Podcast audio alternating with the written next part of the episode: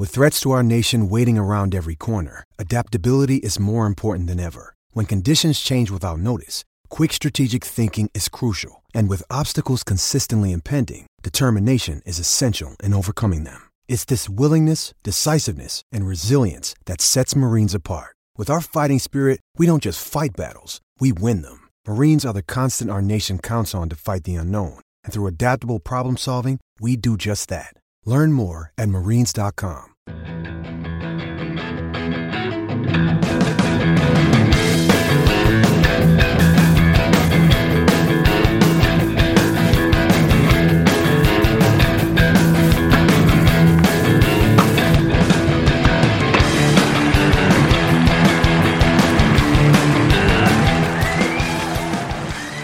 You're listening to the Tennis.com podcast, and here's your host, Ed McGrogan. Hi, everyone. Welcome back to the Tennis.com podcast. A little bit of a break, but Steve Tigner and I are back to talk Madrid. And, you know, this is just the start of a pretty big gauntlet of big clay court events. Really starts kind of the whole summer stretch, in my opinion. Before we get into that, Steve, I wanted to mention a new feature we have on the site that maybe you've seen already. You listeners, past day or so, first ball in. Steve, maybe you can kind of explain what we'll be seeing going forward.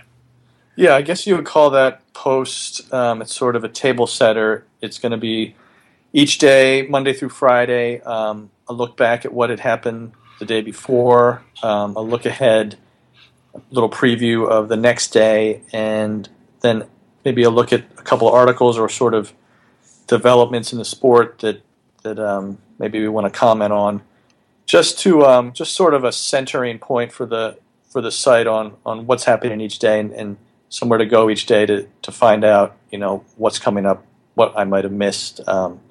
So, you know, that's what we hope for from that post. Yeah, there is a lot. I think, you know, we thought about this idea. There is so much, you know, that I think needs that hub to kind of really catch you up on, you know, so many different tournaments, events, news bits. And I also want to mention that we're going to be doing this when the tours are in Europe for the most part. We're going to post this after the day's play, you know, right around 4 p.m. Eastern time.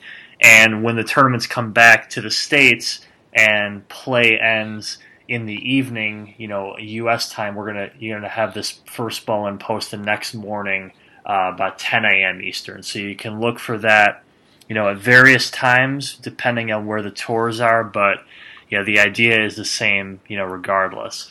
You know, let's get into Madrid a little bit here. And this morning we got the latest withdrawal from the tournament. Even though this tournament is actually in its fourth day, the way it's structured, we had a withdrawal on the men's side, a big one, Roger Federer pulling out because his wife Mirka is expecting their next child. And actually, the one thing I thought about this right away is that Federer, you know, he'll miss Madrid, he'll probably miss Rome, I'm sure, but it probably does eliminate the possibility of him missing the French Open. Yeah, I think in Monte Carlo he mentioned that he might have to miss some tournaments, and then he was asked, "What about the French Open?" And he said, "Well, if it comes to that, yes, we'll see about that." But he didn't originally mention the French Open, so I think that probably seemed like a distant possibility for him. So, yeah, I think dropping out of this 2 weeks ahead of the French Open probably makes it more likely that he'll play in Paris, and, you know, that's obviously the one that he would choose to play, choose not to miss. He hasn't missed a Grand Slam in close to 60 Grand Slams, so yeah, that. In a way, for Federer fans, it might be good news that this is happening now. I have to think that's kind of a record that he is, you know, I think proud to hold to. He did pass, I think it was Santoro about a year or so back, if I'm not mistaken, with the most consecutive Grand Slams played. And like you said, even though, you know, Madrid is a tournament that Federer has had pretty, you know, great success at, you know, certainly any more shots he would have at Roland Garros is the priority there. And he, you know, he joins Djokovic on the outs for this tournament. Djokovic is out with an arm injury.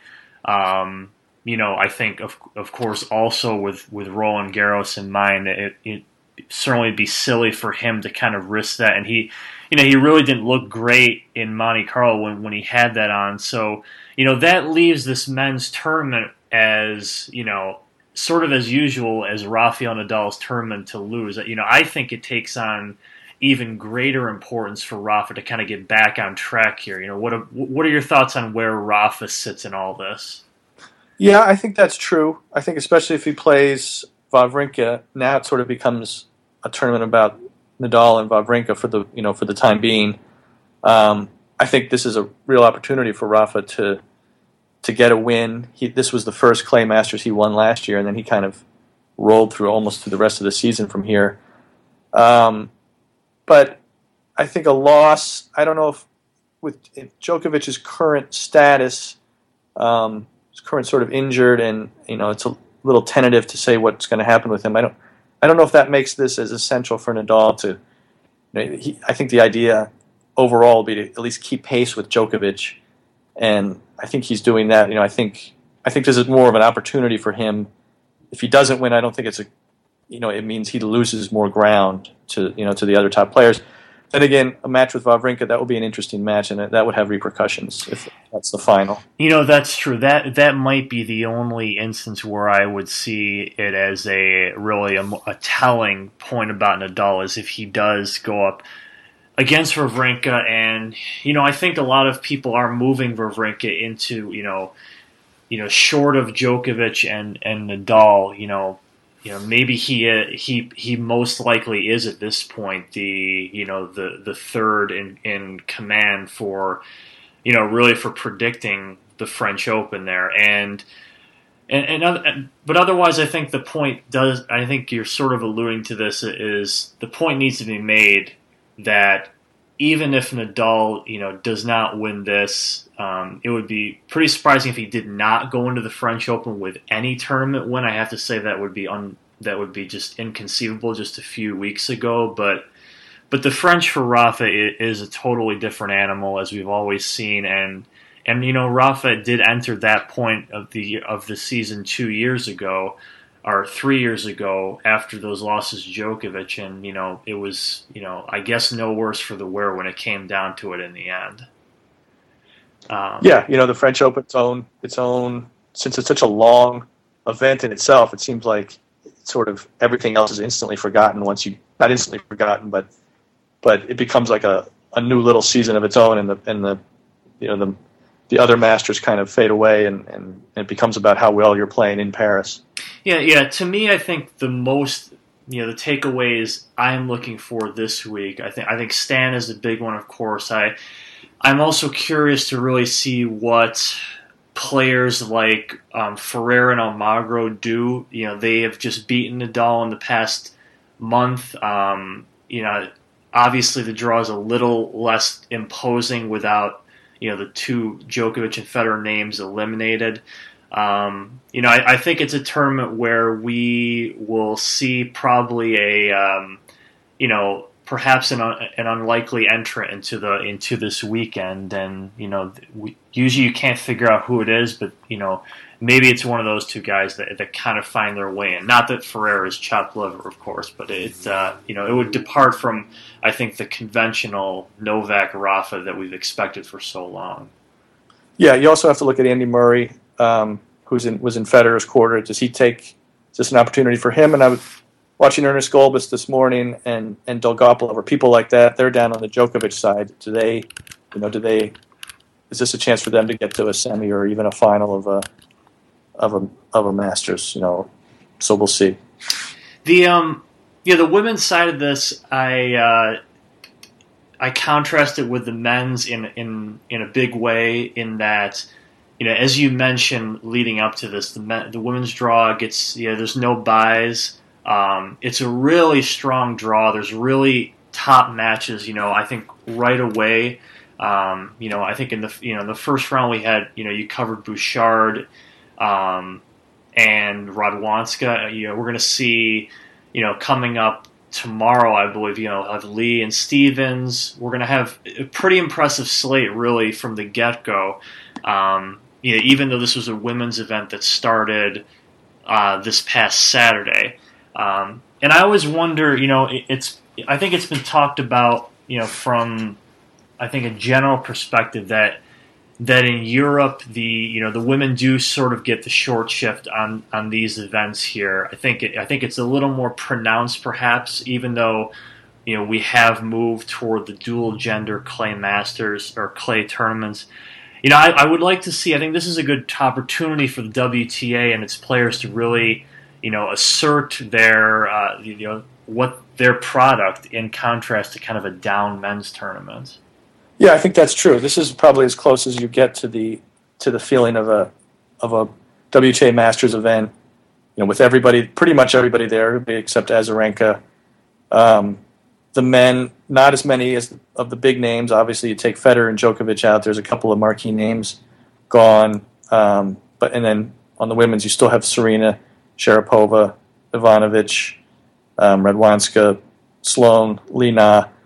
Like you said, this is a chance for them to really generate some interest. And also, I think one of the reasons in Madrid they've never really gotten good court times or good court placements for the women. It's usually early in the day before a lot of the fans are there, and that's still been true this year. Maybe that with a few less big men's names to fit in, maybe that you would hope that could change. What have you seen thus far from watching over the past few days? It's mostly been women's to start. We got the ATP slate come in the past couple of days. This morning I saw we had some nice men's matches as well. You have Fognini, Dolgopolov. But what have you seen pretty much over the first 3.5 days in Madrid that's caught your eye?